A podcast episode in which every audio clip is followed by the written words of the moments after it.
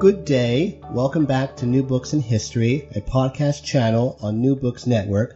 My name is Doctor Charles Coutillo of the Royal Historical Society. I'm a host on the channel, and today I'm pleased and honored to have with us Professor Andrew Lambert. Professor Lambert is a professor in naval history in the Department of War Studies in King's College, London. He is author of eighteen books, mostly dealing with naval history.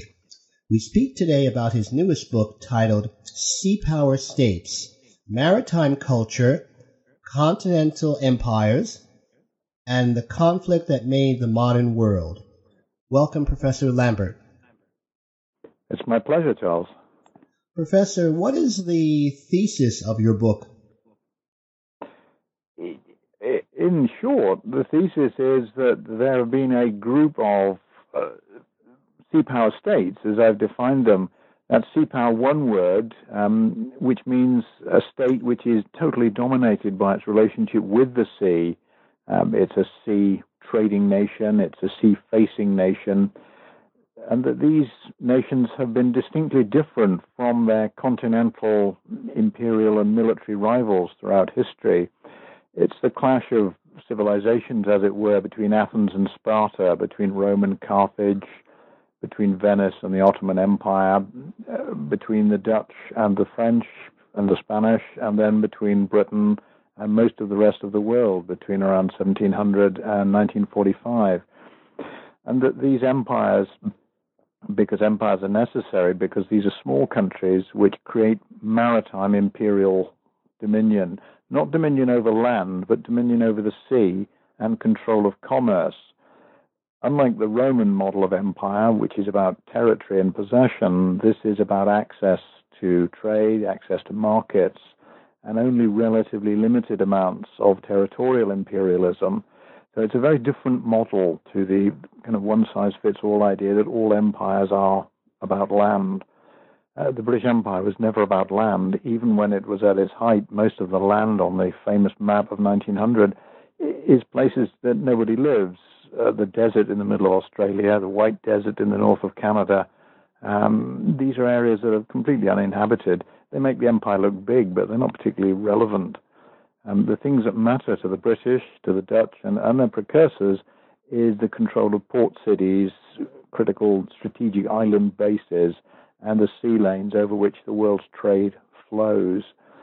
And the thing that really distinguishes these states from their continental contemporaries is that they're progressive, they're relatively liberal by the standards of the day, and they're having very inclusive models of government, which mean that the the men who drive commerce, the people who are pushing the economic agenda and are moving towards a more dynamic future, have a say in how government is run. So we're looking at empires which are run by oligarchies, by by, dem- by democracies, but certainly that thing that over here we call the City of London, or you would call Wall Street, has a big say in how government is run, um, whereas most of the autocratic monarchies that faced them were about territory and prestige, and the decisions were taken on grounds which were not economic or progressive. Why do you begin the book with a reflection from John Ruskin's um, study, The Stones of Venice? John Ruskin's book of eighteen fifty-one marks a point where the British really begin thinking seriously about what decline means. Um, how is their empire going to come to an end? And they're looking back to other empires. And Ruskin is doing something really very important. He's picking out and highlighting the importance of the creation of the Venetian sea power empire state and how critical the role of culture is in the construction of sea powers. Ruskin understands, and he, he makes this very clear, that the Venetians made their own state. They decided to build it in a particular way and to have a particular kind of culture, which was reflected in the unique and, and particular architecture of Venice. And he argues that when the Venetians stopped having their own culture and built uniform Baroque Italian buildings, that they lost their way, and that this reflected in many ways the end of their era of greatness. So he's calling for a cultural understanding of power. his near contemporary, Jakob Burckhardt, the Swiss uh, historian of culture, says the same thing. Burckhardt says, look, the state is a work of art. We create the states that we live in. And if you don't like the state you live in, you need to recreate it. States are not organic. They don't emerge out of the primordial slime and take a shape. People create them. And the creation of a of a cultural model of the state helps to distinguish between the Venetians, the Ottomans, and their near contemporaries in Habsburg Spain, and indeed the Roman papacy, which was probably the greatest enemy of Venice uh, of them all. So these these terrestrial, continental, totalitarian organizations, which are imposing their view on the world, find Venice, which is happy to trade between worlds. The Pope excommunicates the Venetians for trading with the Muslims. That's the only way they can make a living, so they, they willingly accept the excommunication because they're not Roman Catholics, they're Venetian Catholics. They've got their own church. The Basilica San Marco is not a Roman church at all, it's a Byzantine church, and it says we're not really part of your organization. So culture is critical, and Ruskin is one of the great cultural const- constructors of the nineteenth century. And I also thought it was nice to open with a piece of English prose uh, of a standard that I don't think any of us these days would even think of aspiring to. Um, the only danger is that people might expect the rest of the book to be written at quite that level, and um, I'm not sure anybody could do that anymore. Well, the book is written in a very high level, and your an- your answer leads me to my next question, which is, what exactly do you mean by sea power, culture, and identity? Um, So when we're looking at the word sea power, in the United States, you have a theorist who created an idea of sea power. He's called Alfred Thayer Mahan, a Navy captain uh, about one hundred thirty years ago. And what Mahan does is he takes that word that we have from the ancient Greek, the word Thucydides uses, thalassocratia, the power of the sea, and he splits it into two, and he turns it into a description of naval power. Now, to have a big navy and to use naval power effectively does not mean you are a sea power state. It just means you have a big navy and use it effectively. So I would argue, for example, that the United States in the twentieth century had a very big navy and used it very effectively, particularly in, in the Second World War. But that did not make it a sea power. Uh, most Americans didn't live by, on, or concerned with the sea. Uh, the sea was relatively marginal because of the sheer scale and size of the United States. It was a continental superpower uh, in which the sea was merely a vehicle for getting its power from the continent to other places. At the same time, in the Second World War, Britain is a sea power. It's a small, weak offshore island uh, which uses its sea power culture and identity to prioritize the navy over all other forms of power, prioritize the sea over the land, uh, and it survives in the Second World War because it keeps control of the sea lanes of communication, which bring the vital supplies of food and raw materials into the British Isles. So a sea power culture is one word. Thucydides and Herodotus are very clear on this. They describe little Greek islands, very small ones, as sea powers because they are wholly wrapped up in trade. They have a maritime culture. They face the sea. But they note that ancient Persia, which had the largest navy in the entire history of the ancient world, they had a thousand war galleys, but they never call it a sea power. It's not. It's a military power that happens to have a big navy. The center of Persian power is inland, a very long way away from the sea. For the Persians, it's just a means of invading Greece more quickly than marching round uh, the northern end of the Aegean. So they're making a very important distinction, and that distinction persists throughout history. The culture of a sea power state will be full of pictures of the sea. It will have great artists who portray the sea as central to images, not auxiliary or, or marginal. Um, the great art of, of the sea that we have in Western Europe today comes from the Dutch. It was created by the Van der Velders in the seventeenth century. It's, it's a masterful uh, use of the sea to project the power of the state, a state which had no power on land. So it's a culture which is created. It's created by relatively small, weak states that use asymmetric advantage to push their position against large and more powerful states that threatened to destroy them.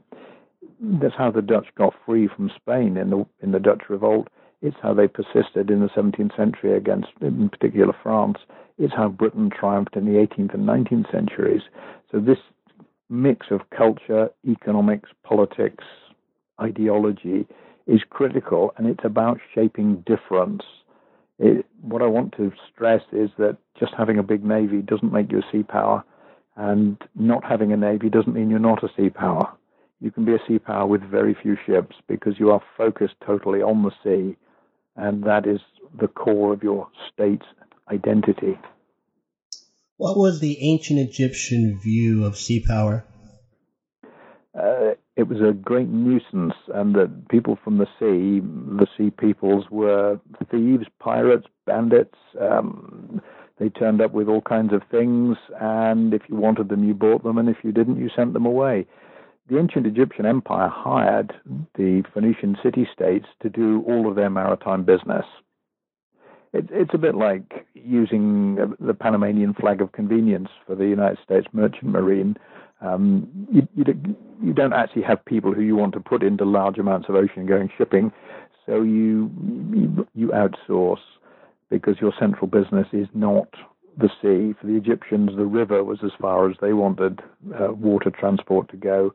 Anything else, and they needed the sea because they imported vital materials across the sea, but they were quite happy to outsource that. So the timbers they used to build their temples, uh, the metals they used to make their weapons and their tools, these were imports. And in exchange, they exported a lot of things to the Minoans, the Phoenicians. Um, their relationship with the ancient Aegean is very, you know, it leads to the growth of um, the classical Greek art. But the Egyptians are not the people who are carrying those things. They're, they've let other people do that for them because the sea is not in their mental world any more than it is in that of the Mesopotamians. You know, they, they don't see the sea.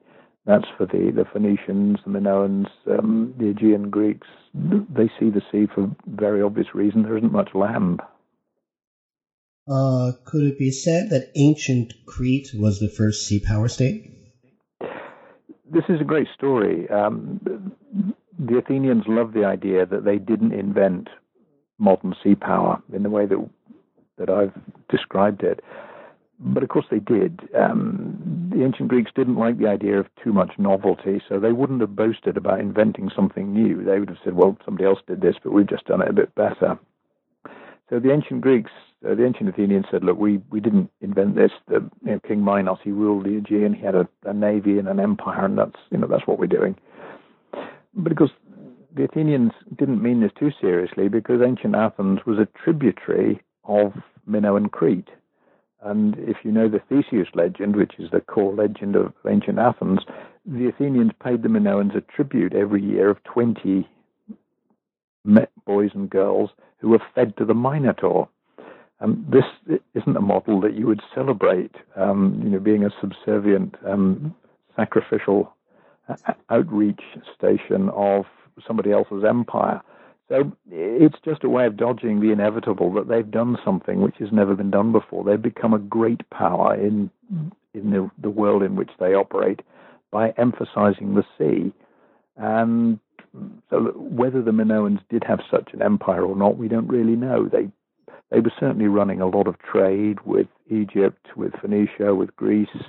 Um, they're very important, and a lot of their ideas Um, transmit. A lot of Greek words for the sea are of Minoan origin. In fact, you know, the word thalasso is Minoan, it's not Greek. Uh, but did the Minoans actually have this empire? We can't be certain. We do know the Athenians had one, so for me, they, they get the the nod as the the, prick, the first of the, the great sea power states. So you wouldn't uh, give that uh, description, meaning the first, to the Phoenician city-states? No, again, the, the Phoenicians aren't strong enough. The, these are very small, you know, physically very small and politically very small states, a little more than ports on the coast between the mountains and the sea. They have no hinterland economically, and they're constantly being overrun or coerced by Egyptian and Mesopotamian warlords.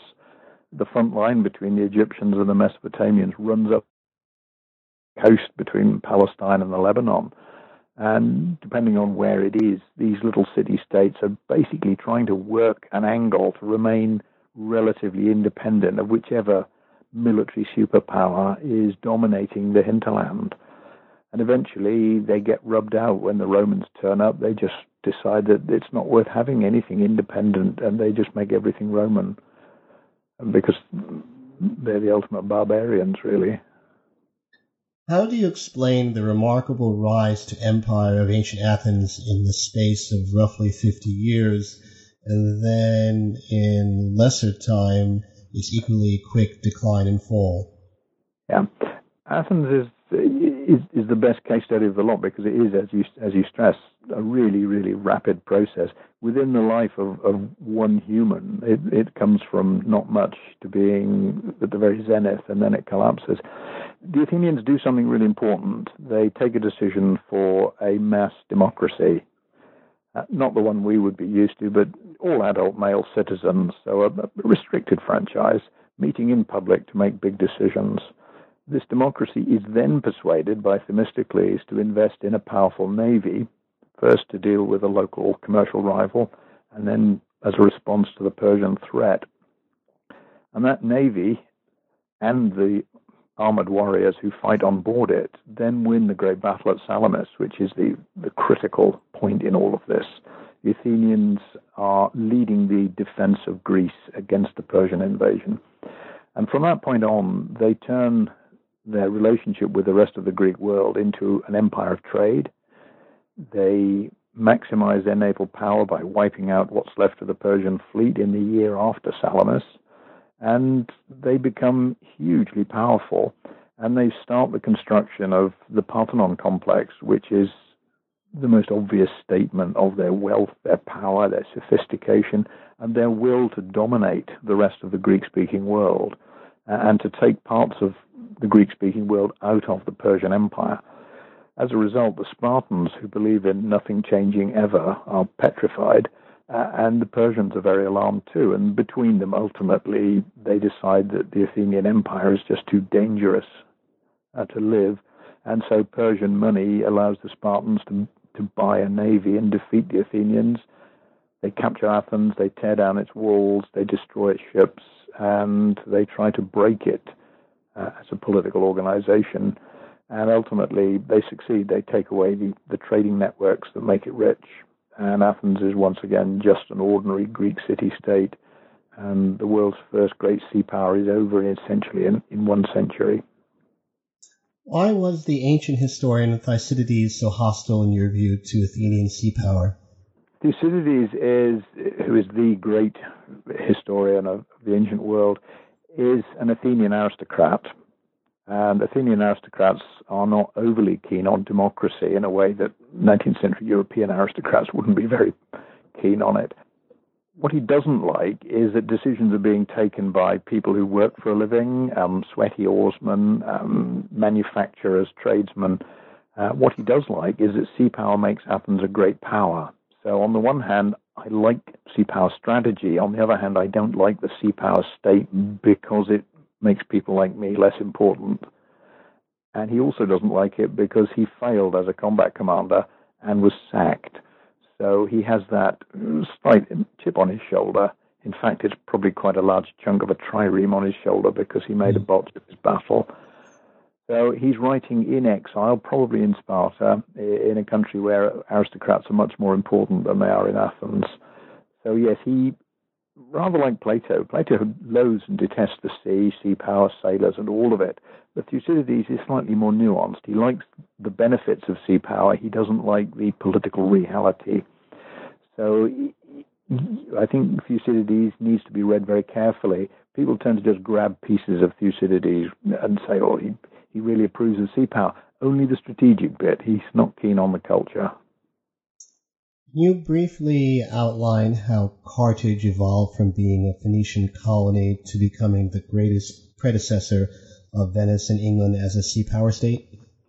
Yeah, Car- Carthage is, is a really important waymarker because the Athenian Empire is essentially the Aegean But the Carthaginian Empire is the whole Western Mediterranean, so it's a massive upscaling.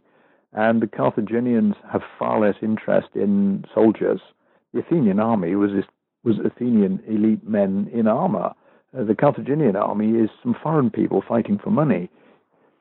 Um, the cities of, of the Phoenician coast were always under pressure from the Mesopotamian superpowers, Babylon, uh, Assyria, Persia, and eventually their colony halfway between Phoenicia and their major trading point, which is Cadiz on the south coast of Spain, uh, at Carthage, becomes an independent kingdom because the home city of Tyre is now completely under Mesopotamian rule. So the, the Carthaginians take over the Western Tyrian trading networks. But Carthage itself is just a small city on the edge of a continent, and the Carthaginians own almost no territory. You know, Carthage isn't a bit of Tunisia. It's a tiny little piece. It's about the same size as Manhattan. Um, you know, it, it's minuscule.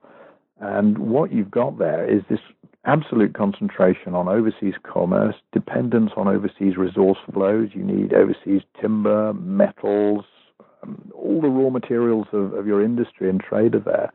You don't have enough land to grow all your own food, so you're importing basic things like grain from Sicily and Sardinia. So it's an empire of islands and communications and, and commerce.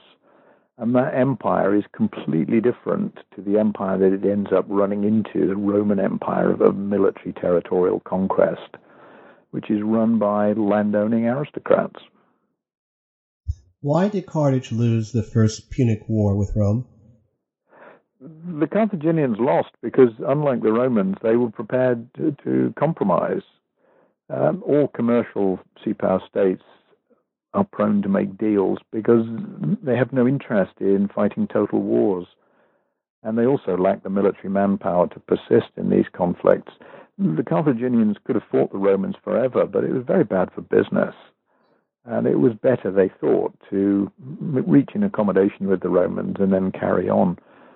Uh, this was a bad mistake because the Romans were completely untrustworthy and immediately broke the deal that they'd made and seized one of the key Carthaginian uh, outposts on Sardinia. So the, the Romans were, were not people who were going to compromise with Carthage. They were always going to destroy Carthage. It was a threat because it was different. They didn't fear Carthaginian power because Carthage isn't power, powerful. They feared its money and its ideas. They were frightened of inclusive trade-led democratic processes, and they were frightened of a state that just might be able to hold together a coalition to prevent the rise of Rome to be the universal monarchy. Was not Hannibal's strategy in the Second Punic War, in essence, a land power strategy? Hannibal is critical to all of this. Uh, Hannibal Barca, um, whose family obviously founded not only Cartagena but also Barcelona. Uh, he's the son of, of the general who fought the Romans to a standstill in the First Punic War, and he understands that unless the Romans are stopped by a coalition of powers, Rome will ultimately take over the whole Mediterranean. So his military campaign in Italy is not about defeating the Romans. He simply can't do that. It's about bringing together other powers, Uh, particularly the Macedonians and perhaps some of the other uh, Greek successor states in eastern in eastern Levant, to basically put Rome back in its box as a normal member of a multipolar world order.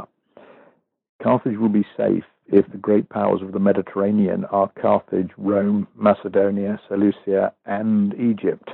In a kind of five-power coalition, Rome will never be able to do what it ultimately does, which is destroy Carthage. And he gets an alliance with the Macedonians, but the Macedonians are never able to come to the battlefield. So he doesn't want to destroy Rome. He wants Rome to be trimmed back to its normal size, to be reduced so that it fits in a, a multipolar world system. He's the ancestor of all great sea power commanders, um, the Duke of Marlborough, um, in, in what Britain's early sea power wars. It's a, it's a classic example of this. Building coalitions to restrain an overmighty universal monarchy. When exactly did Venice break away de facto from the Byzantine Empire?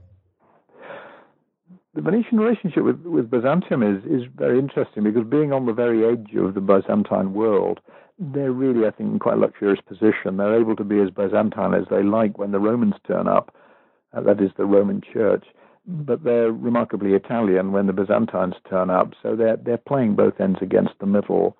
And the decisive moment, of course, is twelve oh four, when the Romans, um, when the Venetians take the Fourth Crusade, not to the Holy Land, but to Byzantium, and capture it, uh, and very cunningly then get the, the Frankish warlords who capture the city to sell most of the offshore islands to the Venetians. So the Frankish warlords go for the territory, and they fail. The Venetians get their hands on the critical islands and ports, and they succeed. And the Venetians basically ransack the old Byzantine Empire to create their own network of trade, which connects Venice all the way through to Alexandria and Constantinople. And for the next two hundred years, they dominate the Eastern Mediterranean and act very much as a superpower. Uh, aside from uh, differences in longevity, um, how would you compare uh, the Venetian Venice as a sea power with Athens and Carthage? The Venetians are much closer to the Carthaginians. Um, the Athenians were still playing with the model where you could think about having a powerful navy and putting a lot of resource into the army. So the Athenian army is large. It's not quite as good as the Spartan army, but it, it's by no means insignificant. The Carthaginians rely on mercenaries, and so do the Venetians. The Venetian elite serve in the navy. The Venetian populace row the galleys, and the Venetian army is made up of hired Italian mercenaries. So if the Venetians lose an army, they just buy another one. Um, no serious adult male Venetian would have thought about military service. It was it was beneath his dignity. Um, the navy was everything, and the army was almost nothing. So those there's they're much closer in in concept. And you'll find with with the other, the later two sea power states I talk about, they both minimize the role of their citizens in the army. Their armies were relatively small and in wartime generally reinforced by mercenaries and allies. They didn't think about having a very powerful army, uh, with one exception. Was the agricultural turn by the Venetian aristocracy in the sixteenth century a symptom or a cause of decline? You know, as, as you know, the Venetian elite move away from commerce uh, and, and see based means of, of productivity and open up an increasingly significant Venetian hinterland on the mainland, on the Po and Brenta rivers. And yes, they do become agricultural landowners and, and proprietors. They become normal Italian aristocrats. And this is largely a consequence of the loss of primacy at sea. The Great Battle of Lepanto in fifteen seventy-one, the Venetians play a critical role in the Christian victory over the Turks. But this doesn't give the Venetians anything, because their real enemy isn't Ottoman Turkey, it's Habsburg Spain. The Habsburgs and the Roman Church are out to finish off the Venetians. And the Venetians quickly switch sides. Within four years, they're allied to the Turks and the French, and their ability to control the oceans has gone. There are now massive military powers involved on both sides of the Spanish-Ottoman War, and Venice is no longer able to operate as a great power. Its trade is destroyed by the creation of a single hegemonic Ottoman Empire ruling the entire Muslim uh, Levant, from Egypt right the way through to Istanbul. The Venetians can't leverage between Egypt and Turkey anymore. That was their main trade advantage. So their business model shifts, and the land becomes more and more important. And it's there to be used. They've, they have the land, so they use it. But they are consciously abandoning the sea. The sea, it goes from central to being less and less important. There's a brief revival of interest in the sea in the late eighteenth century, just before Napoleon destroys the Republic. But Venice's days as a great sea power really end on a very high note at, at Lepanto, but that's it.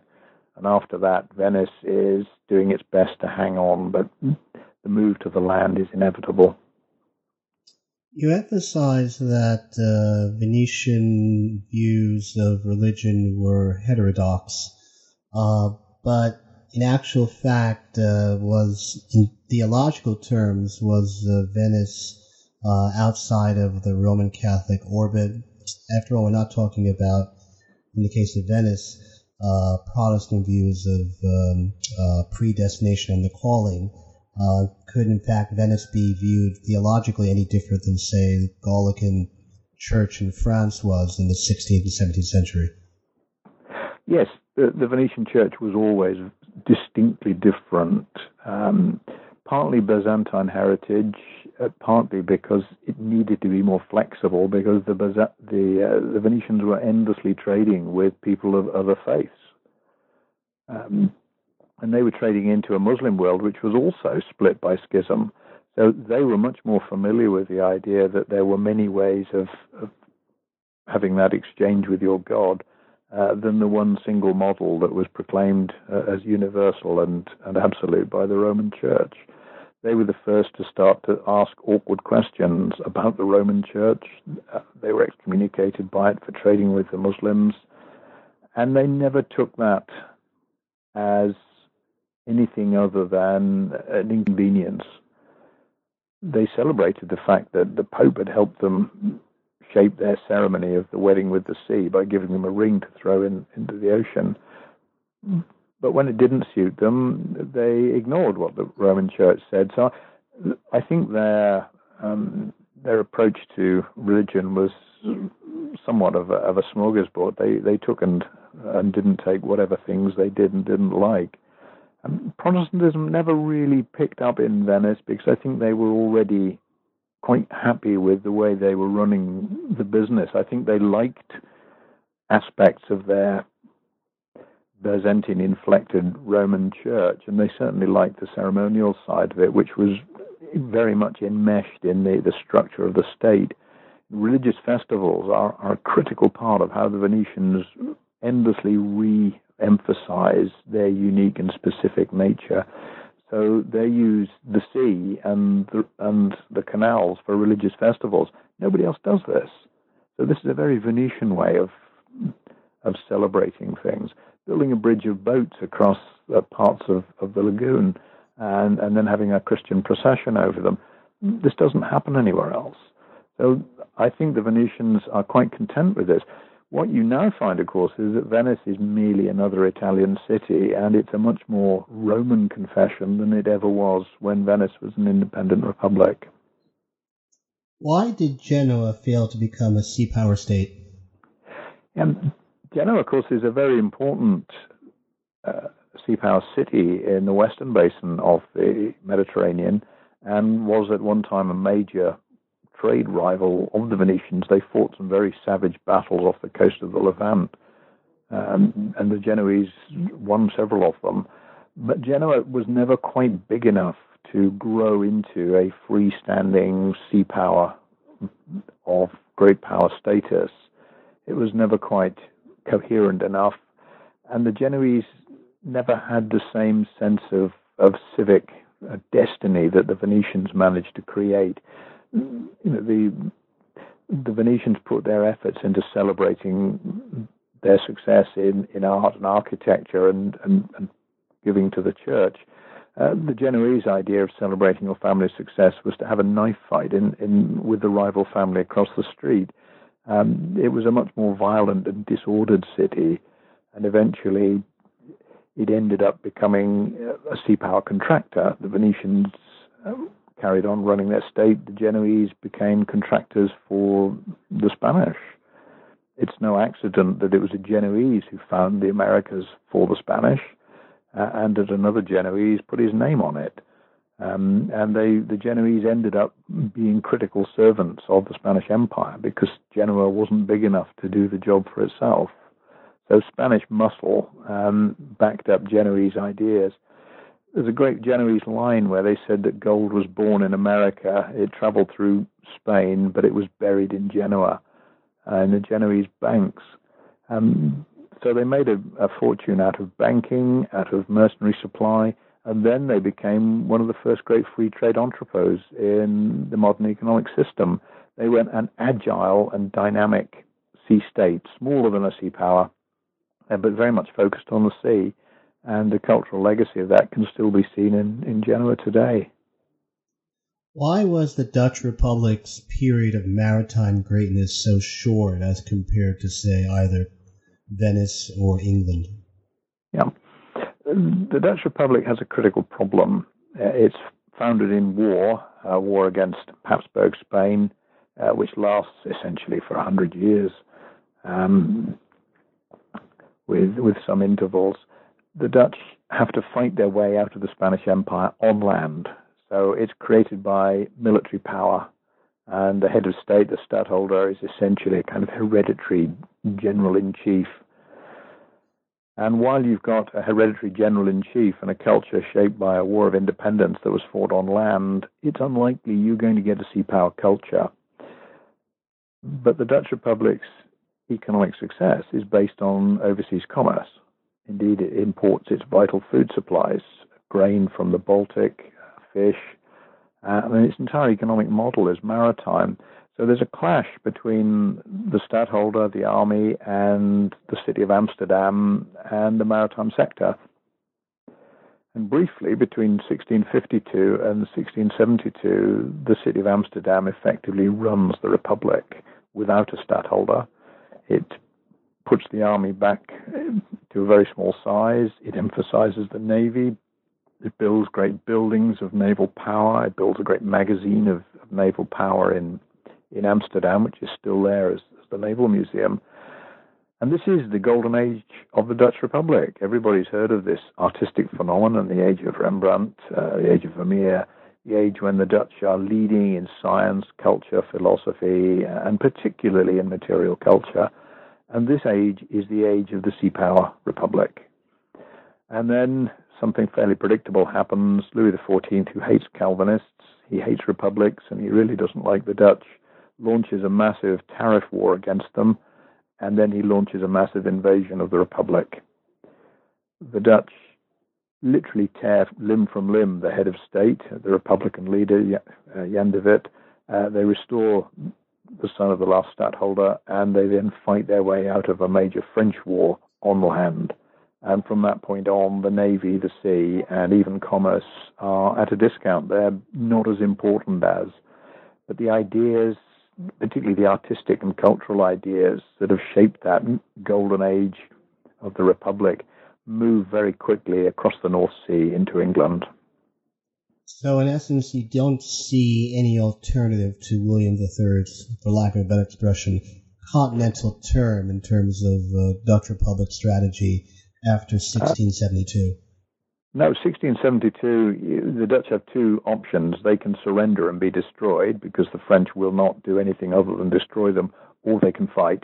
And to fight, they have to fight on land. That means raising large armies, mostly of German-speaking mercenaries, but large Dutch armies too. They have to sacrifice everything for their independence. And they succeed, and William then brings the English into the equation, and in exchange, the English end up becoming the great sea power of the eighteenth and nineteenth century. How do you differentiate, if at all, the nature of English or British sea, as a sea power state from, say, Venice, Carthage, the Dutch Republic, or for that matter, Athens? Yeah, I, I think it's important to stress that the, the sea power state is very much an English construction. It's already been built before Scotland comes in on, with the Act of Union in seventeen oh seven. It's, it's been in existence fifteen or sixteen years. Um, Ireland was never willingly part of it. Uh, the, the relationship with Ireland was always fractious, and the Irish always had other agendas which they thought were more important. But the, the English sea power state is different because England is insular, not in the way that Venice is. Venice is an island city. Britain is, is insular. It is able to defend itself against the rest of the world at sea entirely. And that insularity enables it to make a choice as early as the fifteen twenties not to be part of the European state system. This thing that's happening now, Brexit, Henry the Eighth did that, and for not dissimilar reasons. Europe was too big, and it was too overbearing, and it was interfering in the trade and interests of the English state. So Henry left the Holy Roman Empire, he left the Holy Roman Church, and he began the process of looking for other places to do business. But above all, he built a big, strong navy to stop people invading England. And from that point on, the sea power model began to make a great deal of sense to the English. The defeat of the Armada, fifteen eighty-eight, uh, Henry's daughter Elizabeth, the most effective fleet in the world, defeats the superpower when it attempts to invade England. Uh, it's you know it's a breathtaking moment in time. It's rather like Salamis. You know, it's a it's an epochal battle in which a small, not particularly prosperous, rich or, or populous state defeats the great power uh, with remarkable ease, and that is the foundation myth of English identity. Uh, it's the story that sets the English apart from everybody else. Uh, the great power of the day came and we defeated them. It's the story the Athenians told themselves. It's the story the English tell themselves. It features in the English Parliament, in the House of Lords, for two hundred years. Huge tapestries of the defeat of the Spanish Armada with a backdrop to every debate on public policy. And during the American War of Independence, the Earl of Chatham said, if the French and Spanish come to attack us, we'll deal with them just like we did in fifteen eighty-eight. And he pointed to this tapestry, at which point he had a stroke and died shortly afterwards. But the point, you know, the point is clear. That is how the English see themselves, at sea, powerful, winning this battle and winning other battles as well. If you go into the modern House of Commons, there is Trafalgar alongside the Armada, just in case you don't know who we are. So that's how the, the business is done. The English create this idea, and Scotland joins it later and can see the economic advantages of this oceanic, extra-European empire. And everywhere in the world that the British ever went, you will find you know, those things have been transmitted. Um, some countries still have legacies of, of culture and identity. Some still play English sports. Um, but that, that's been an enormously powerful and successful cultural export. So you would not agree with uh, historians like Jonathan Clark, who posit that eighteenth century England was, um, quote, an ancien regime, unquote? No. Um, uh, it's a very interesting argument that Jonathan makes, but um, I tend to take my view of eighteenth century England from Montesquieu. Um, Montesquieu says, look, you know, how did the English defeat Louis the fourteenth, the universal monarch of, of the early eighteenth century? And for, for Montesquieu, the answer is simple. Uh, England is a great commercial republic. Uh, the king is only a figurehead. Uh, it's run by the city of London, uh, and it's um, it's the modern Carthage. He says this overtly. You know, England is the new Carthage. And to his consternation, history does not repeat itself because the new Romans lost. Uh, Napoleon picks this up, and he's endlessly waving this and saying, you know, you are the Carthaginians. And, of course, he lost as well. So, no, um, I think there's been a turn in, in English-British historical scholarship over the last thirty, forty years, which has tended to emphasize the near rather than the far. It's tended to emphasize engagement with Europe over the imperial sector. Um, we we have a predominance of Germanists among our leading historians these days, uh, as if Britain was ever hugely interested in Germany, uh, which it wasn't. Um, one of the arguments that many of them make um, is that when the British talked about empire in the eighteenth century, they meant the Holy Roman Empire. Uh, they most certainly did not. George the Third talks about empire all the time, and he's in charge of this empire. Now, when when the War of Independence breaks, he's he's worried about the empire, and that's certainly not an empire based in Vienna. It's one based in London. So the English knew what they were doing. They knew they were creating an overseas global empire, and this was something they controlled. Europe they did not control, uh, and while they had to intervene in Europe frequently to keep it balanced, they did not want to occupy European territory. When the English win European wars, they do not take European territory. The only piece of mainland Europe that the British ever acquired is called Gibraltar. And Gibraltar is about as far uh, from Central Europe as you can get. It's a critical way station on the imperial commercial routes uh, around the world. So Britain is not a European power. It doesn't want to be a European power. It wants Europe to be relatively stable, balanced, uh, open for business, of course, and it will resist any hegemonic power that tries to take over the territory that we now call Belgium, because that's the place you invade England from in the age of the sailing ship. Uh, but beyond that, the English are not overly engaged with Europe. It's that balance, that stability, the trade, and that countering the invasion risk.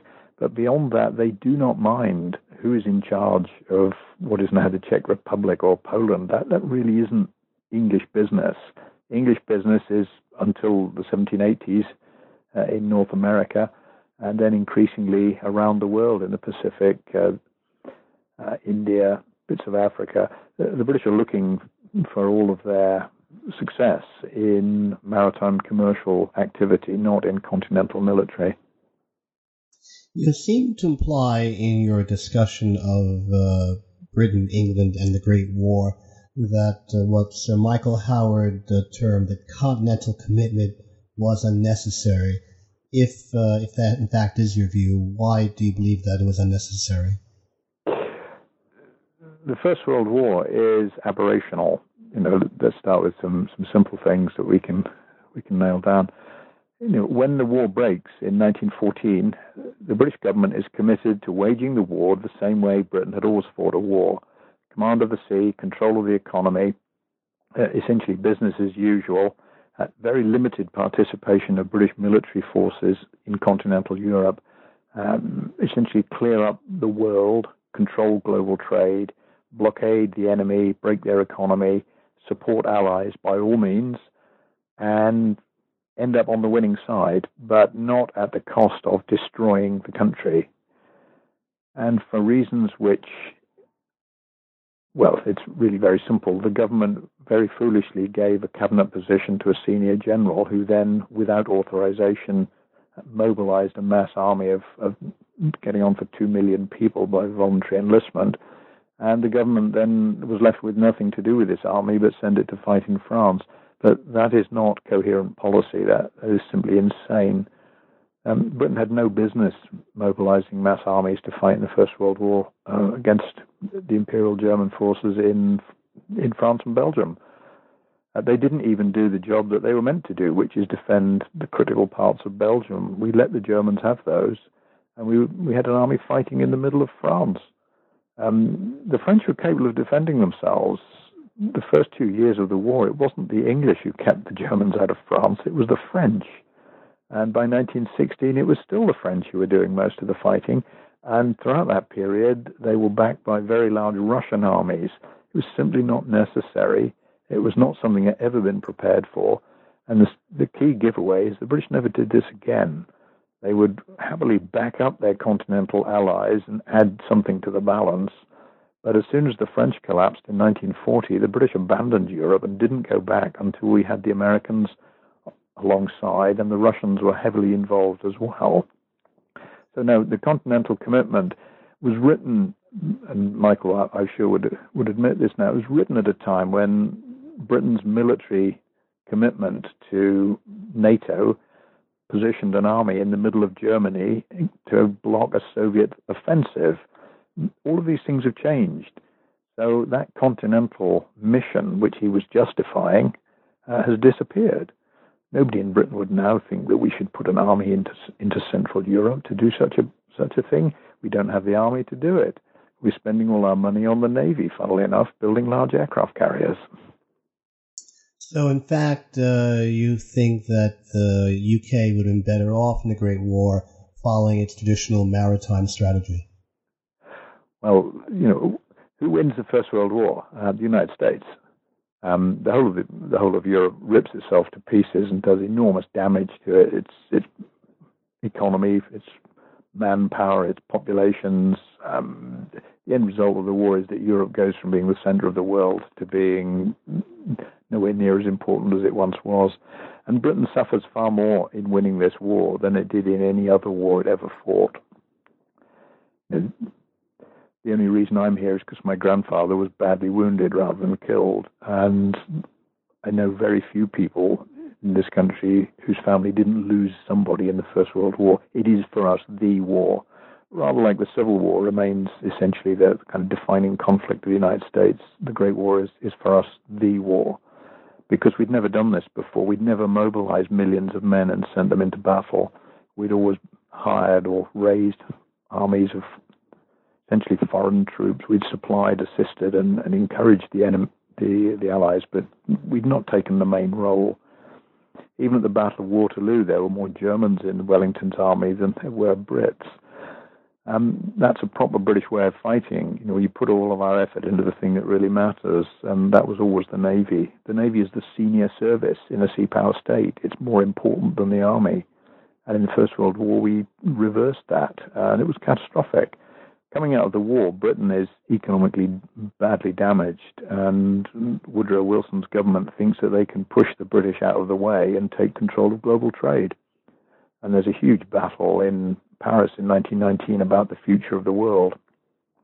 Will America become absolutely dominant, or will Britain be able to hold its position? The outcome is the British hold their position, but it's temporary, and Roosevelt manages to finish what his uh, his leader in nineteen nineteen started, and the British are completely irrelevant by nineteen forty-five. They're flat broke, their empire is, be- is broken up, and the sea power state empire uh, is over. And the world is now a much safer place for a different kind of capitalism. Uh, why did you not discuss among sea power states Imperial Japan? After all, Tsushima was the last great uh, naval battle in history, um, the only true successor to Trafalgar. Um, Imperial Japan is not a sea power. Uh, Imperial Japan in its seventy-odd year history between the, the Meiji Restoration and the and the end of the Second World War. It's a very large continental military power with an enormous army whose primary objective is the conquest and domination of vast swathes of continental Asian territory. The Navy, however good or efficient it was, is only the means to get that army to the continent and to stop the Russians uh, responding. So the British-trained and, and largely British-built Navy that wins the Battle of Tsushima is not Japan's lead service. And the battle that won the, the Russo-Japanese War is at Mukden. It's on land. It's a massive military battle, and the Russians fail. Um, Tsushima is in many ways an afterthought. It's spectacular, and the Russians are so incompetent that they do get completely wiped out. Uh, the British nearly picked a fight with them as they were sailing round. They they shot up some British ships in the North Sea, and the British Admiral commanding said that while he had the same number of battleships as the Russians, he wouldn't use them all because they were so incompetent it wouldn't really be necessary. So Tsushima is a very one-sided battle, and Japan was never a, you know, a sea power state. Modern Japan is a, is a serious sea power. It, it sees the ocean because it's no longer interested in continental dominion. It, it's changed its politics. It's changed its worldview. But Imperial Japan is a continental military power which is accidentally not attached to the continent. Um, its agenda is Korea, Manchuria, China, um, not the ocean. The Navy was never that big. Um, when the war in, ended in nineteen forty-five, there were three million Japanese soldiers in China. Uh, Japanese Navy was never anything on that scale at all. So no, Japan was never a, a sea power. It was a very important naval power, but it, it wasn't a sea power. It, the sea wasn't central to Japan's constitution, which was essentially a German constitution, not a, not a British one. How do you see the future of sea power in the twenty-first century? Sea power as a, as a collective that belongs to kind of liberal Western order um, is critical. The question now is, is who is going to lead that? So the obvious leader is the United States. It, it has the, the naval power to be the leader of this collective. But the United States doesn't see the sea in the same way that Japan, Britain, um, the Dutch, the Danes, uh, a number of other countries do. And so that relationship is, is not quite as clear as, as it was in the days when Britain was the leader of the sea power collective and, and also a great sea power. So some, one of the things that's, that's troubling some of us is the increasing extension of territorial rights out to sea and blocking the seas, controlling sea areas to extract resources, to, to deny access. These are things that states like Britain, the Dutch, the Venetians fought against vehemently. You know, the ability to limit what you can do at sea in the interests of land powers, essentially what the Chinese and the Russians have been doing for the last sixty, seventy years, is a serious threat to the free movement of goods, to the free movement of ideas.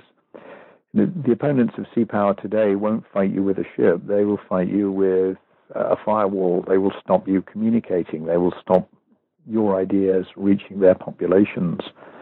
Now, the Chinese don't fear economic sanctions. They fear having their, their electronic defenses overwhelmed uh, and the population of China understanding just how different things are outside. Um, and the Russians uh, have always been very anxious not to allow the world to, to come into their world uh, to reveal just how badly run the country is. So sea power remains critical as, as a cultural idea, as, as the mechanism of the future, as the means of connectivity. Its opponents are countries that don't want the world to interfere in their internal uh, regime. North Korea would be a classic example. It's also the greatest enemy of radical Islamic organizations like Al-Qaeda and I S, because they too fear this inclusive, inquisitive, knowledgeable, progressive world. They they want to turn the clock backwards, not not allow it to run on forwards. So if we have a future, a progressive future, uh, the sea will be central to it, and the states that see the sea will be in the lead of that process, and the forces of resistance will be those that want to go backwards. Um, China has always been very averse to things coming across the sea. Confucius and Plato agree absolutely that the sea is a bad place full of bad people, and nothing but bad will come of connecting yourself to it. Um, very little has changed. If you wanted people to take one thing away from your book, what would it be? The really simple takeaway is that we must be very clear when we use words like sea power that we know precisely what we mean, because far too often we use words and we assume everybody else understands what they mean. So that's like that slightly um, complex argument that sea power one word and sea power two words is fundamentally different is critical, because everybody else uses them interchangeably as if they they mean the same thing. They don't. A sea power is a state with an identity. A sea power, two words, is a state with a big navy. They're not the same thing. They often have been the same thing.